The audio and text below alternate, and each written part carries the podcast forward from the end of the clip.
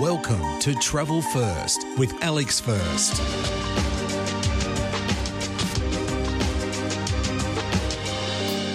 We had a wonderful time in Lisbon on New Year's Day, walking to a castle through the city's oldest district. Let me tell you more. It'd be hard, if not impossible, to visit Lisbon and not note the commanding presence of a Moorish castle built in the mid 11th century that overlooks the historic centre of town and the Tagus River alongside.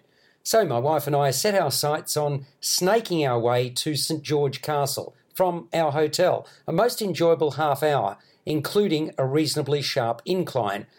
The rectangular castle complex consists of the castle, the ruins of the royal palace, gardens, and a large terraced square from which you can get a great view of Lisbon. Although it was closed when we arrived due to the public holiday, our disappointment was only slight because we could still wander around the immediate area and immerse ourselves in the nooks and crannies that abound. So it's not surprising when I say the castle should be on everyone's to see list.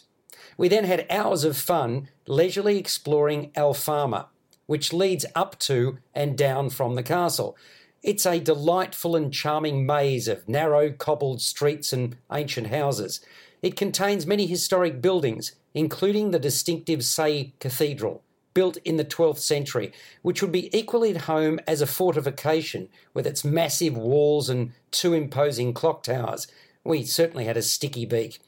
Alfama has restaurants aplenty catering to all tastes, as well as many curios and shops to delight tourists.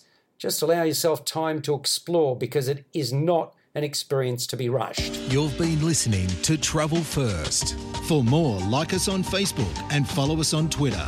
Subscribe to the full podcast at Audioboom, Stitcher, and iTunes, or your favourite podcast distributor.